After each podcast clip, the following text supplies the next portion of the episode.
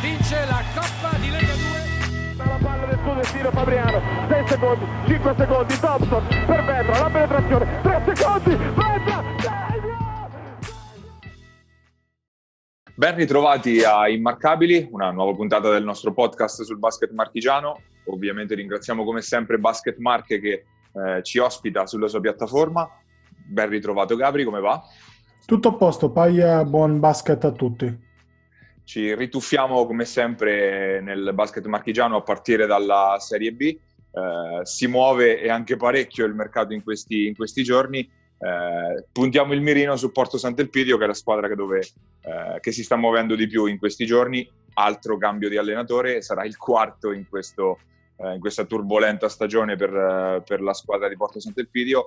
Non è stato ancora annunciato ufficialmente, ma ci ha pensato lui eh, sui suoi social, il nuovo coach Renato Sabatino, un, un tecnico di, di, lunghissimo corso, tante esperienze soprattutto nel, eh, sul versante laziale campano diciamo, dei campionati eh, minori di Serie B e Serie C. Si prenderà una, una bella gatta da pelare visto che eh, appunto pochi giorni prima c'era stata la, eh, c'erano state le dimissioni di coach Schiavi e quindi eh, una Porto Sant'Elpidio che eh, occupa l'ultimo posto nel girone C nella classifica appunto del girone marchigiano, meno 4 da Teramo, meno 6 da Ancona, evitare l'ultimo posto sembra veramente un miraggio, Gabri, che ne pensi?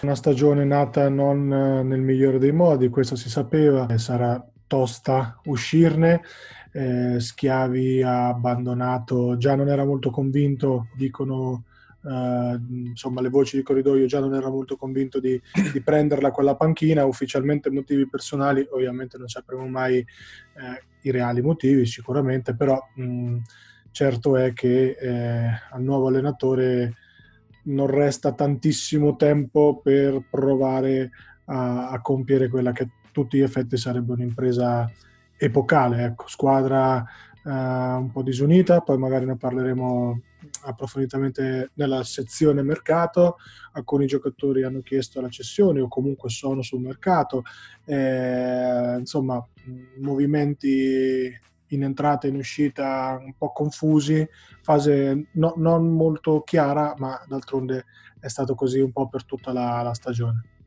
Squadra sicuramente corta, un quintetto comunque di livello, dietro diversi ragazzi usciti dal settore giovanile di Porto Sant'Elpidio, ovviamente chiedergli miracoli era, era davvero complicato, come hai detto tu, coach Schiavi eh, ha tenuto botta per un paio di partite poi la, il tracollo a Faenza di domenica scorsa ha un po' spaccato, spaccato anche lo spogliatoio da quello che si, che si, vocifera e si vocifera anche di un ritorno sul mercato per fare anche qualcos'altro. Si parla addirittura del, dell'arrivo di Liburdi da Cassino, un giocatore veterano del, dei, dei, nostri campionati, cercato anche da Vasto in Serie C, mi dicono, e potrebbe essere un innesto nel reparto lunghi, ma eh, comunque dovrebbe fargli posto qualcuno e a quel punto ci sarebbe anche da vedere eh, chi potrebbe essere eh, l'indiziato a lasciare posto appunto a questo nuovo innesto. Una piccola mano a Porto Sant'Elpidio sicuramente domenica gliel'ha data Iesi, eh, salvandosi in volata eh, sul parquet di Teramo, Teramo che vincendo sarebbe andata a 10 punti più 6 su Porto Sant'Elpidio, a quel punto sarebbe davvero finita probabilmente.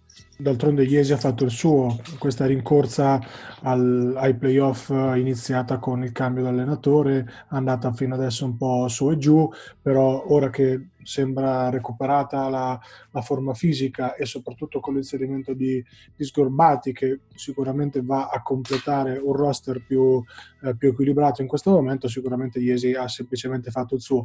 Porto Sant'Elpidio onestamente non ce ne vogliono i tifosi eh, che comunque rispondono sempre presenti nonostante la stagione complicatissima, eh, campo sempre caldo, sempre comunque molto vicino ai colori. Eh, credo che ci sia ormai poco da fare. Ovviamente spero di sbagliarmi, ma purtroppo è una stagione così che ci sta e che eh, l'importante è che qualora appunto la retrocessione che sembra ormai abbastanza vicino dovesse realizzarsi e materializzarsi, eh, la società riparta con un progetto sostenibile perché mh, non sarebbe il primo e non sarà l'ultimo caso in cui una retrocessione magari può essere utilizzata per ricreare no, un progetto sostenibile e magari anche un po' di, un po di, di entusiasmo in più. E infatti domenica arriva il, il, derby di Civitanova, che è un po' un'ultima spiaggia probabilmente già per Porto Sant'Elpidio. All'andata eh, i biancoazzurri cors- colsero una delle sole due vittorie stagionali con eh, una, una, rimonta nell'ultimo minuto che seppe tanto di beffa per, per la Rossella. Chissà che anche stavolta Porto Sant'Elpidio non, non peschi il jolly. Sicuramente sarà una partita combattuta come tutti i derby. Sant'Elpidio comunque eh, in campo dà tutto quello che ha, poi spesso non basta, cioè comunque è una squadra che non sta passeggiando come magari poteva essere Campi lo scorso anno. Ha battuto Chieti non più di un paio di settimane fa e è andato a giocare a Fabriano. E quindi sarà una partita vibrante, sarà una partita comunque non facile per Civitanova. Ovvio che se Civitanova vuole ambire a quelle posizioni di, diciamo, di, di, di nobiltà, eh, di nobiltà playoff, eh, deve vincere senza, senza se e senza ma.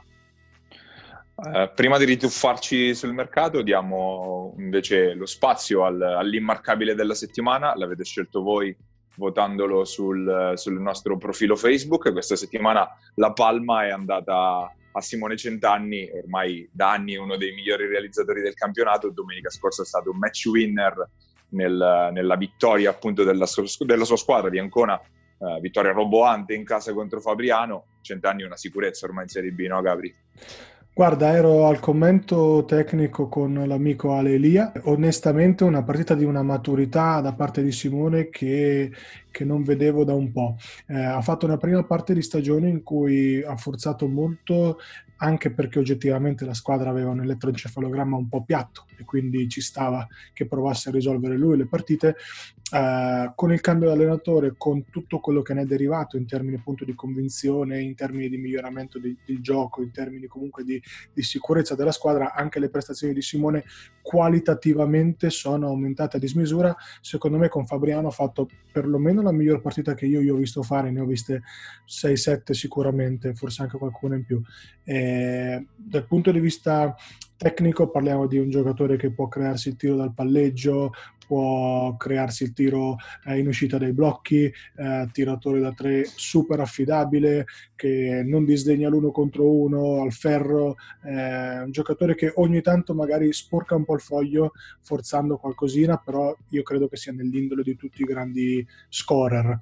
Eh, non per niente l'anno scorso è stato il miglior realizzatore di tutta la Serie B.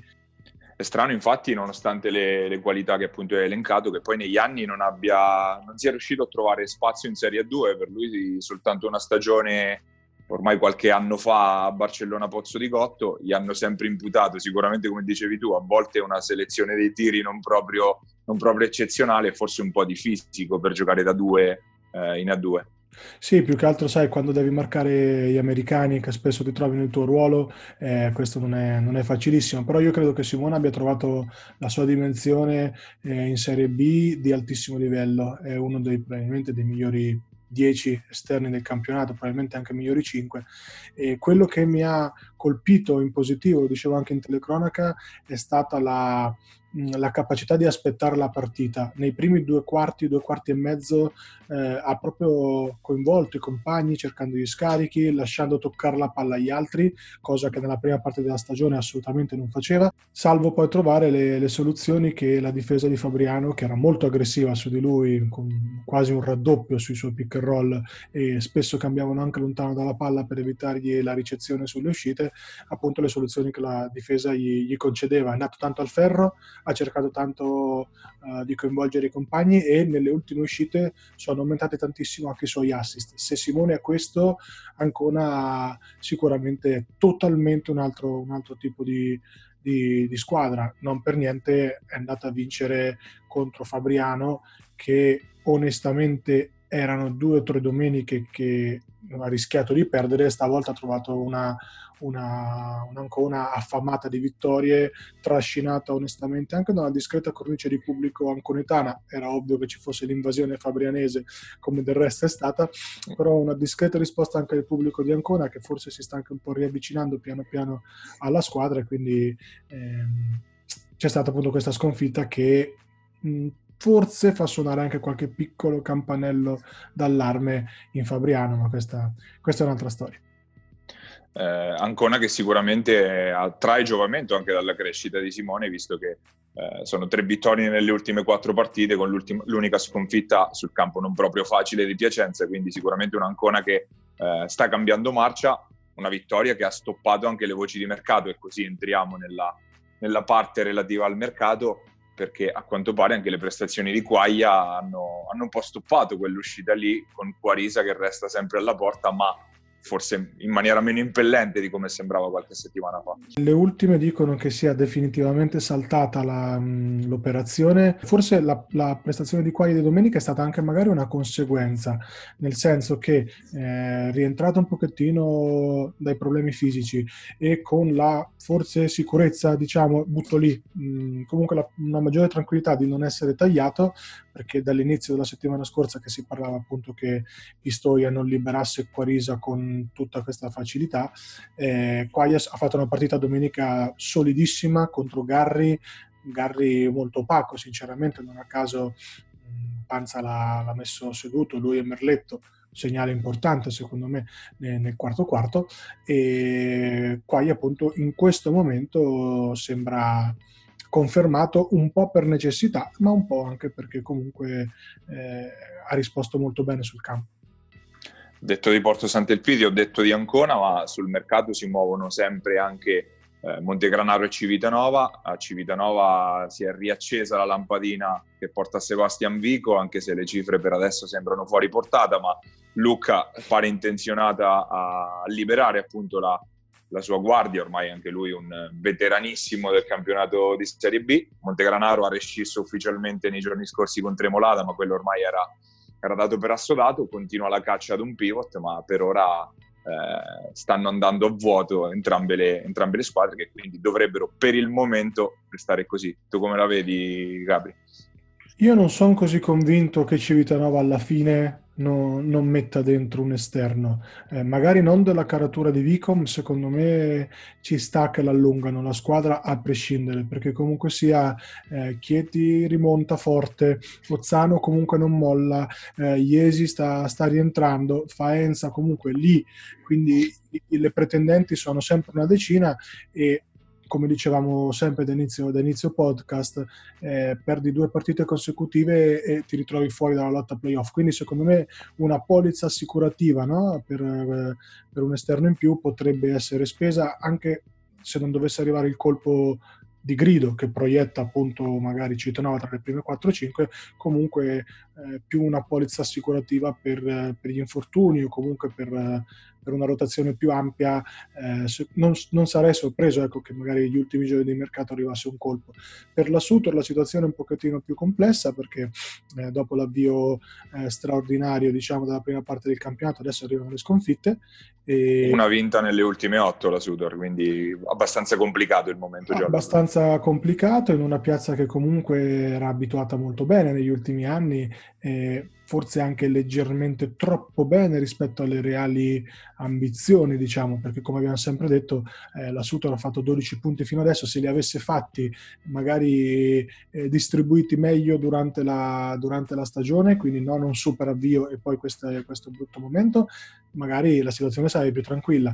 Il problema è che l'avvio così importante aveva magari illuso che si potesse lottare per, per i playoff, quando onestamente il roster della Sutor è da salvezza abbastanza tranquilla, quindi non è ancora il momento di pigiare il bottone del panico, come, come si dice negli Stati Uniti, però insomma eh, mi rendo conto che una piazza esigente come Montegranaro eh, inizi un pochettino a preoccuparsi. Io fossi loro me ne starei abbastanza tranquillo perché mh, cioè, ci sono tutte le possibilità di far bene eh, aggiustando magari il roster senza dover fare movimenti eccezionali.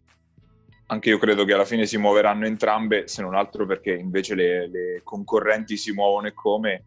Eh, aspettavamo le mosse di Chieti e Chieti ne sta facendo anche, anche un po' sfortunato. In questo momento la squadra abruzzese ha appena ingaggiato Pedersini al primo allenamento infortunato e dovrebbe star fuori per qualche mese. Si parlava del taglio di Max Sanna, ma alla fine verosimilmente verrà stoppata anche questa operazione in uscita. Faenza eh, era nei radar di Tommaso Milani che è in uscita da Napoli e anche questa operazione sarebbe un altro bel colpo nella, nella volata playoff. Vedremo poi le, le altre, si parla di, anche di problemi a Cesena, quindi eh, ancora molta carne al fuoco nelle prossime settimane di mercato, si, sicuramente fino alla fine di febbraio, finché c'è tempo insomma, per, per fare dei movimenti. Come solito, però, come ogni settimana, abbiamo un ospite qui in trasmissione. Questa settimana, eh, appunto, eh, ci ha concesso una, un'intervista Fabio Giampieri. Andiamo ad ascoltare le sue parole.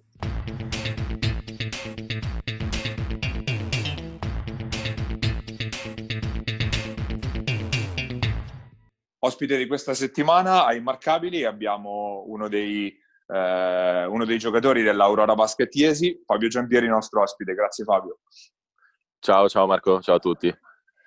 Eh, entriamo subito nel, nel vivo della, della, stagione di Iesi, guardando la classifica, 8 vittorie e 8 sconfitte, verrebbe da, dire, verrebbe da pensare stagione tranquilla, eh, senza sussulti, invece semmai proprio il contrario, una Iesi che finora ha fatto un po' tutto il contrario di tutto, come la vede questa prima parte di stagione e come state andando dopo il, dopo il cambio in panchina da Valle a Ghizzinardi?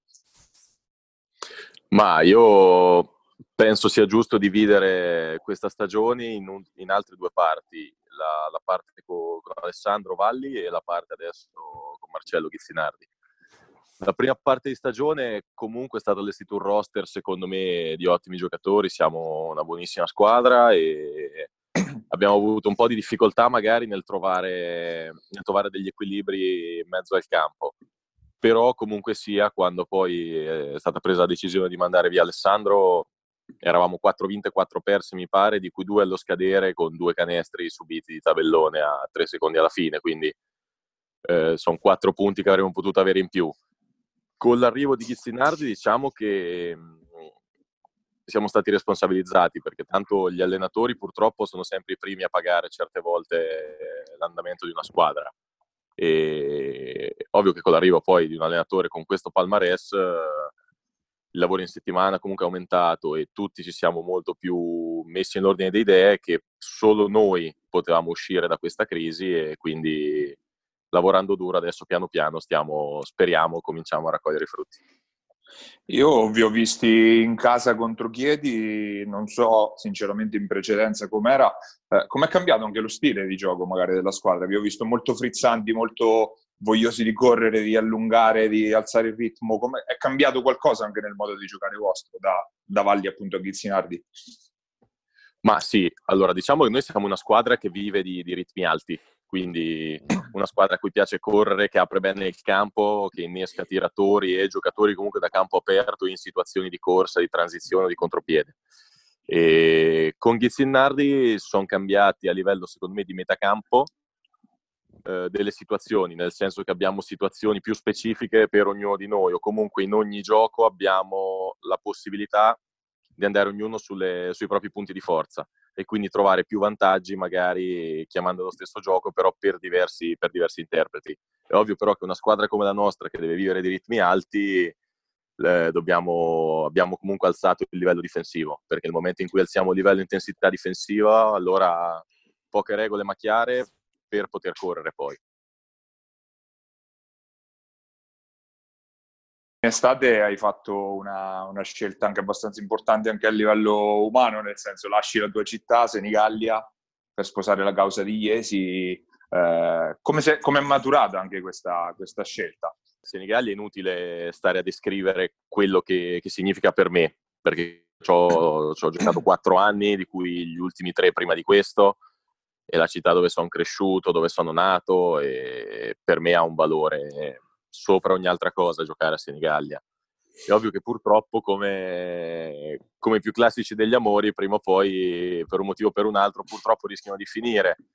Senigallia si è trovato in una situazione di, di budget particolare con uh, delle, delle, esigenze a livello di gioco di, determinate, quindi avevano già un giocatore come Gurini sotto contratto, c'era stato il ritorno di Paparella, è ovvio che poi quando ci sono due giocatori del genere bisogna fare una squadra con determinati equilibri e, e il che può voler tempo. Nel frattempo eravamo in contatto, cercavamo di trovare una soluzione, solo che poi è arrivata Iesi e l'offerta di Iesi comunque sia è stata, è stata parecchio interessante mi sono sentito di, di, prenderla in considerazione pur rimanendo sempre in contatto comunque con Senigallia. Poi alla fine, pensandoci e ragionandoci a mente fredda, mi sono reso conto che era giusto dopo tre anni comunque cambiare aria e provare magari a mettersi in gioco anche in una realtà, di, una realtà diversa da quella dove sono cresciuto, dove ero negli ultimi anni, comunque la realtà di casa e soprattutto in una piazza ambiziosa come, come lo Iesi. Quindi... Gabri, ehm, Fabio, ragazzo di 26 anni, ma lo sento già parlare come un allenatore, non ti pare? Infatti andiamo sull'argomento realmente importante di questa intervista, ovvero eh, il Fabio Giampieri, allenatore del Senigallia 2020, imbattuto. Volevo sapere quello che stai provando a fare eh, con, con, i ragazzi della promozione che ti sta riuscendo sicuramente molto molto bene e quindi qual è la tua idea di basket eh, diciamo dal punto di vista eh, appunto mh, della panchina? Ma guarda, è nato per, per, caso questa cosa. Io ho cominciato a allenare quasi per scherzo tre anni fa a Senigallia, dando una mano a Mike Bertoni con, con i bambini, con i 2008, addirittura di tre anni fa, quindi erano ragazzi di, di 7, 8, 9 anni e poi sono stato inserito anche come assistente in un under 14 e un under 15 e la cosa mi ha cominciato a interessare parecchio, tanto che poi avevo preso la tessera da allievo allenatore lo stesso anno. La mia, la mia, idea, quello che mi piacerebbe magari un domani, piuttosto che a livello di prime squadre o cose varie, mi piacerebbe molto allenare il settore giovanile, ragazzi tra i 15 e i 18 anni, perché mi sento più, più portato a, a, questo tipo di, di, insegnamento, diciamo, piuttosto che allenare squadre di, di, senior o cose varie, anche mi stimola molto di più. E niente, quest'estate poi è nato per scherzo questa cosa di allenare la promozione, si parlava sotto l'ombrellone con, con Sergio Maddaloni, Fabrizio Pasquinelli, per scherzo, no? di una possibilità di fare una squadra per divertirsi tra amici, tutti i ragazzi di Senigallia, no? Si conoscono da una vita e allora gli ho detto vabbè dai allora visto che voi mettete su una squadra allora ve l'alleno io ma quasi per scherzo. Solo che poi la, la cosa è andata in porto e l'ho presa come un'opportunità visto che a livello di giovanili non sarei riuscito a, a iniziare gli impegni né a Senigallia né a Iesi. Certo. per non perdere la mano mi sono messo in gioco a tutto tondo quest'anno dai, sia dal livello dall'aspetto di giocatore che da allenatore allora, io ho promesso a Franz Alessandroni che ne avremmo parlato approfonditamente de, del, del, progetto uh, Senigallia 2020, che secondo me è qualcosina in più di una squadra per amici, nel senso, secondo me ci sono delle, delle potenzialità e è un progetto molto molto interessante perché è molto ancorato ad un gruppo storico senegallese, quello appunto che hai citato tu, ma c'è anche Marinelli, il supporto di Nico Catalani, che è un ragazzo, tutti ragazzi molto uniti, molto, come posso dire, molto, molto compatti. L'All Star Senigallia la vogliamo esatto, chiamare? Esatto. No, io, io, te la butto lì, adesso faccio, faccio una provocazione, ma questa è una squadra di C-Gold fatta, finita da playoff, eh? quindi che il Senigallia 2020 sia solo una squadra di, di amici, io personalmente ci credo, ci credo, poco e oggettivamente vi auguro anche, anche di no. Cioè, sì, ma poi aggiungo, Fa- Fabio la allena o gioca in questa C-Gold? Ovviamente gioca, di cui ah, okay. parlando. Gioca... E... Allora, io ti faccio già il quintetto, se mi manca il playmaker perché Sharro credo che sia ormai eh, un po' fuori, però sicuramente le guardie sono buone, che sono Giampiero e Pasquini, cioè, tanto partiamo da lì sotto canestro Marinelli Catalani per me cioè proprio perfetti, diciamo che si Beh, va ma, Maddaloni mettiamo, mettiamo dentro Maddaloni. Eh, però Sergio in 3, dai, ormai Sergio dai, sì, sta, sì. sta, andando più nel 3 secondo me, quindi cioè, secondo me la squadra è veramente forte. Al di là di questo magari che prospettive può avere comunque questo, sì, esatto. questo progetto. Ma io l'ho presa molto, molto con le pinze, nel senso è ovvio che quando c'è dietro una società di ragazzi, di amici, con questo passato a livello di pallacanestro, che comunque sono conosciuti, ben voluti da tutti in città e alla fine quando nel 2014-2015 mi sembra eh, con Senigallia arrivavamo ai playoff contro l'Eurobasket Roma, eravamo questo gruppo qui, perché sì. eravamo io, Paspinelli, Maddaloni, Catalani, c'era Ricky Casagrande, tutti questi ragazzi che poi ci vediamo dentro il campo e fuori dal campo, eravamo un gruppo proprio di amici. E questo secondo me dà una solidità grossa a, a un progetto del genere. Poi c'è da dire che al momento, come mi è capitato di, di dire anche negli ultimi giorni, la più grande vittoria è stata quella di riavvicinare dei ragazzi alla pallacanestro, che sono ragazzi di 20-22 anni che avevano ottime potenzialità, poi chi per lavoro, chi per altre scelte eh, non hanno, hanno, dovuto smettere di giocare o addirittura non hanno avuto più l'opportunità di mettersi in gioco. E averli riavvicinati, vederli venire in palestra con questa continuità, serietà ed edizione, al momento secondo me è la vittoria più grande e più bella che ci sia. Poi il campionato sta andando bene, anche se c'è tutto un girone di ritorno da affrontare se le cose dovessero continuare ad andare bene, poi si vedrà. È ovvio che non nascondo quando fai un ottimo lavoro, quando riempi il cosiddetto secchio del latte, poi dargli un calcio sarebbe da stupidi. Quindi se il campionato dovesse continuare ad andare bene e dovessimo riuscire ad arrivare bene in fondo, allora lì poi sta a noi, secondo me, prendere la palla al balzo. Paglia. Eh, io vorrei eh, ritornare con Fabio ad altre due tappe importanti della sua carriera, visto abbiamo parlato di, dell'attualità con Iesi, della sua casa, casa madre Senigallia, eh, ma eh, qualche settimana fa avevamo parlato delle squadre del decennio, avevamo citato l'Ancona che vinse la Serie C ormai qualche anno fa e Fabio ne era uno dei protagonisti. Che anno, che, che anno fu? Che stagione, che stagione ti ricordi? Anche se eri molto giovane tu all'epoca stagione pazzesca per me anche dal punto di vista personale perché comunque sia l'anno prima ero stato aggregato alla prima squadra, alla C1 con Paolo Filippetti e come tutti i giovani andavamo a rotazione in panchina ogni tanto no? e quindi sì. anche i minuti in campo giustamente erano pochi. Poi invece l'anno dopo con Marsigliani, progetto rinnovato, noi un anno più grandi, ci siamo ritrovati comunque ad avere ruoli importanti in un campionato che, che alla fine si è, si è, dimostrato essere bello, interessante e anche di, di, alto livello. Noi comunque eravamo tutti ragazzi che venivano dalle giovanili, con poca esperienza in prima squadra, abbiamo cominciato giocando 5-10 minuti a partita per poi arrivare ai playoff pronti per tenere il campo e alla fine vincere anche quella gara 3 a, a Montegranaro che quella serie finale con la Poderosa che fu qualcosa di clamoroso a memoria. Eh, fu una cosa, una cosa, incredibile, anche perché poi quell'anno io la vivevo sia da una parte che dall'altra, perché avevo Lollo Mazzante e Tommy Fenati che erano aggregati alla, alla Poderosa e io facevo l'ultimo anno di giovanile con la Sutor, quindi eravamo in squadra ah, insieme okay. con giovanile e ci ritrovavamo contro in C1. Quindi cioè, è stato tutto l'anno, siamo stati a punzecchiarci, guarda che arriviamo, allora come si sta là sotto, a sfotterci così, e poi quella finale è una cosa incredibile. Tutto quello che poteva succedere è successo. Una gara 1 decisa alla fine con un canestro di Filippo Centanni, e poi l'espulsione di Rossano Cappella, gara 2, a, forse la volta che ho visto il Palarossini con più gente in assoluto a vedere una partita di C1, una gara 2 così dove Boffini la completamente dominate. Di Angilla fece una partita di una sostanza incredibile e poi una gara 3 dove non avevi niente da perdere, dove Oscar Chiaramello ci prese in spogliatoio e non vi dico, non vi dico cosa ci disse perché non si può, non si può dire. Poi, poi la gara 3 fu una cosa clamorosa, ci fu Stefano Sabattini che, che era tornato da un paio di mesi dopo essere stato fuori quattro mesi e passa per la pubalgia e quella partita mi ricordo a cavallo tra terzo e quarto quarto mise 3-4 bombe da, da casa sua e diede una zampata importante a quello che fu poi l'esito dell'incontro. La palla rubata di Pier Lorenzi a Buffini, cioè ce ne sono tante, veramente tante. Però è stata un'emozione unica, che come mi dissero a mio tempo, goditela perché non sai mai se ti può succedere ancora. Esatto. E infatti, infatti tuttora la porto, la porto come miglior ricordo della carriera. Si sente, si sente, quando... si sente, dalle parole. No, vai, vai. Fino alla vittoria del campionato di promozione di, di, di maggio, non so quando finisce, insomma, dai, via. Deve essere caduta la linea, non ho capito. Esatto.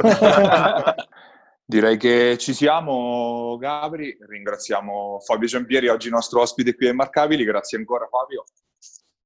Grazie a voi, grazie Marco, grazie Gabri. Ciao, ciao Fabio. E ci vediamo magari più avanti. Crepi il lupo, a presto.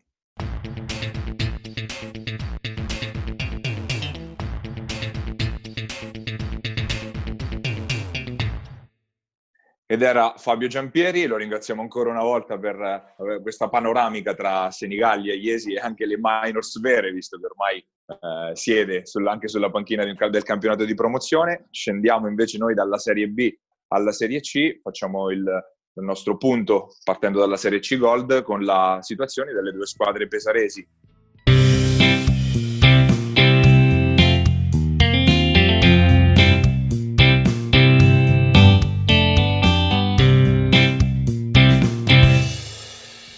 Bramante e il Pisaurum, un, uh, momento sicuramente differente per le due formazioni. Il Bramante uh, continua a veleggiare nei piani alti della classifica, il Pisaurum con qualche difficoltà invece uh, nelle ultime settimane sta, sta, un po' accusando il colpo, sta rischiando di venire anche risucchiata dalle, dalle squadre alle spalle. Come la vedi la situazione delle due squadre, Gabi?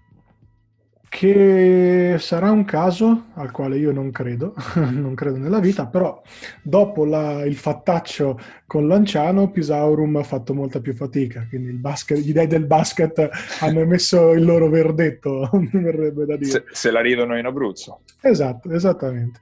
No, a parte questo, mh, anche qui vale il discorso della Sutor. Eh, troppo bene all'inizio per le reali potenzialità del, del roster, non è ancora il momento di preoccuparsi perché comunque di fieno in cascina ne è stato messo tanto.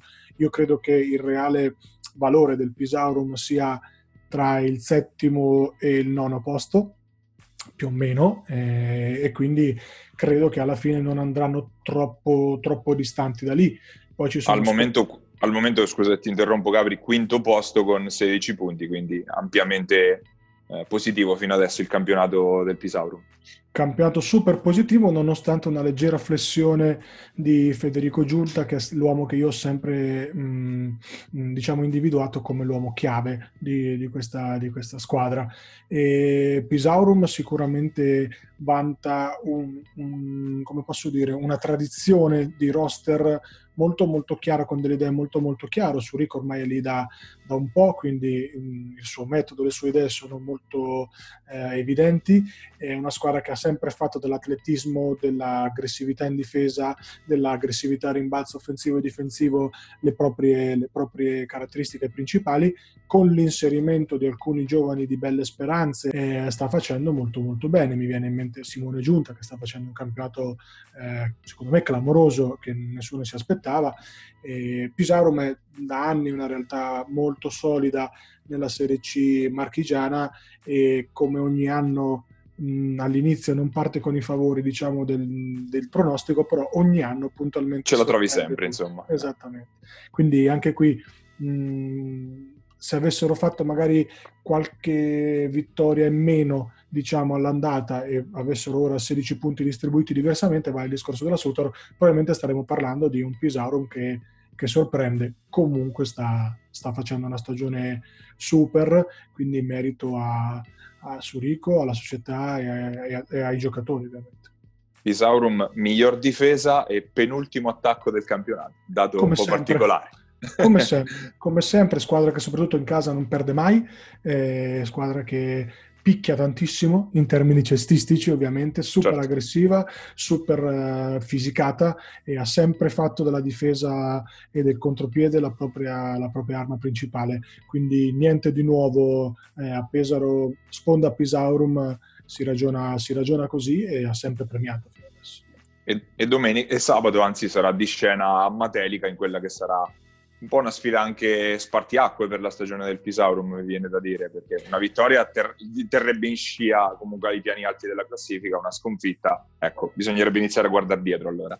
Sì, poi anche qui Matelica viene da una sconfitta comunque dolorosa, quindi sarà una partita tosta per entrambe. Eh, Pisaurum uh, sicuramente ha le carte in regola per uh, dar fastidio a Matelica e dall'altra parte però anche qui Matelica deve vincere per non perdere troppo contatto con Foligno, perché comunque bisogna anche iniziare a ragionare di fattori campo, di accoppiamenti, e, insomma è una partita importante, una partita importante per, per, entrambi sicuramente. Bramante invece nel prossimo fine settimana osserva il, il, turno, il turno, di riposo, il turno di riposo che quindi eh, probabilmente la, la, la, stopperà un po' nella, nella rincorsa alla coppia Foligno-Matelica ma sicuramente Bramante resta tra le, tra le candidati forti per provare a vincerlo questo campionato. Io resto della mia idea che Bramante ha tutte le carte in regola per vincerlo questo campionato. Non deve mh, perdere il fattore campo magari al primo turno, questa è una cosa importante, perché poi a Pesaro sono veramente pochissime le squadre che, che, riescono a vincere. E poi Bramante è lunga, è tosta, ne abbiamo già parlato un pochino eh, all'inizio. E ora dipenderà molto da quello che succede a Pesaro perché se dovessero avere una disponibilità pressoché piena dei giovani della VL eh, insomma Bramante diventa una squadra complicatissima complicatissima per chiunque da, da affrontare. E poi quest'anno c'è Giampaoli che sta facendo una stagione pazzesca, quella che onestamente mi aspettavo facesse già l'anno scorso, quando invece ha pagato forse leggermente di più l'adattamento tra, tra la B e, e, la C Gold. Quest'anno Giampaoli sta facendo una stagione super, 18 di media con eh, altissime percentuali al tiro da tre. Domenica scorsa 31 con 7 triple per, per Giocatore pazzesco giocatore pazzesco, miglior marcatore tra gli italiani, è un giocatore che a me piace un sacco, tiratore puro, io sai che ho un debole paglia per i tiratori puri, eh, com- come sicuramente lui è probabilmente il miglior tiratore puro del campionato. Eh, quindi a questo aggiungi una fisicità importante nei lunghi eh, con l'aggiunta di Pipitone, ma una rotazione proprio ampia, dettata appunto anche dai, dai, dai giovani della VL che, che, sono in doppio tesseramento, è una squadra che secondo me ha veramente tutte le carte in regola per vincere e non credo appunto che riuscirà magari ad arrivare prima al, al termine del giorno d'andata, ma questo è un dettaglio. Bisogna vedere con chi si accoppia, perché secondo me ci sono squadre con cui si accoppia meglio, come tutti ovviamente, con cui si accoppia peggio, però Bramante serissima, indiziata ehm, alla finale playoff, promozione assolutamente d'accordo su Giampaoli che eh, ovviamente una carriera in Serie B no, non si inventa dal nulla, assolutamente fuori categoria in Serie C Gold. Scendiamo invece in Serie C Silver dove la, la notizia del giorno arriva da Recanati, si è dimesso coach Pesaresi, quindi eh, cambio in panchina per la squadra leopardiana, non c'è ancora in via ufficiale il nome del sostituto, anche se il, in pole position è dato il, il, ritorno di una vecchia conoscenza del basket recanatese come quella di Pozzetti. Invece nello scorso fine settimana, prima e seconda si affrontavano Basket Todi e UPR Montemarciano, ne è uscita fuori una partita eh, pazza con Montemarciano che avanti di 10 nell'ultimo quarto sciupa tutto il vantaggio, canestro praticamente sulla sirena di Varriale per per vincerla per Todi e mi dicono anche una discreta rissa a fine partita. Eh, Todi che comunque con questa vittoria sale a più 4 in classifica, ma Montemarciano comunque eh, signora stagione fino adesso da, da matricola.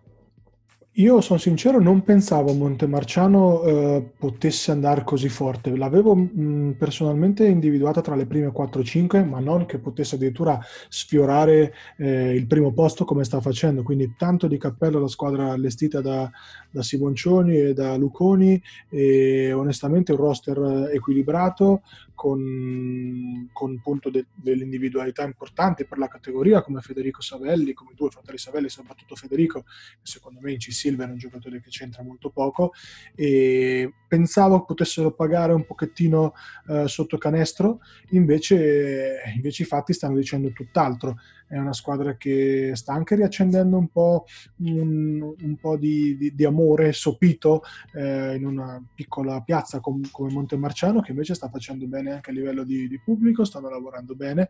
Ovviamente hanno anche eh, un budget che permette loro di lavorare eh, con tranquillità, di programmare con tranquillità, però ecco, se tu all'inizio dell'anno mi avessi chiesto mh, Montemarciano fa seconda, ti avrei detto di no, onestamente, quindi sono ben lieto di ricredermi.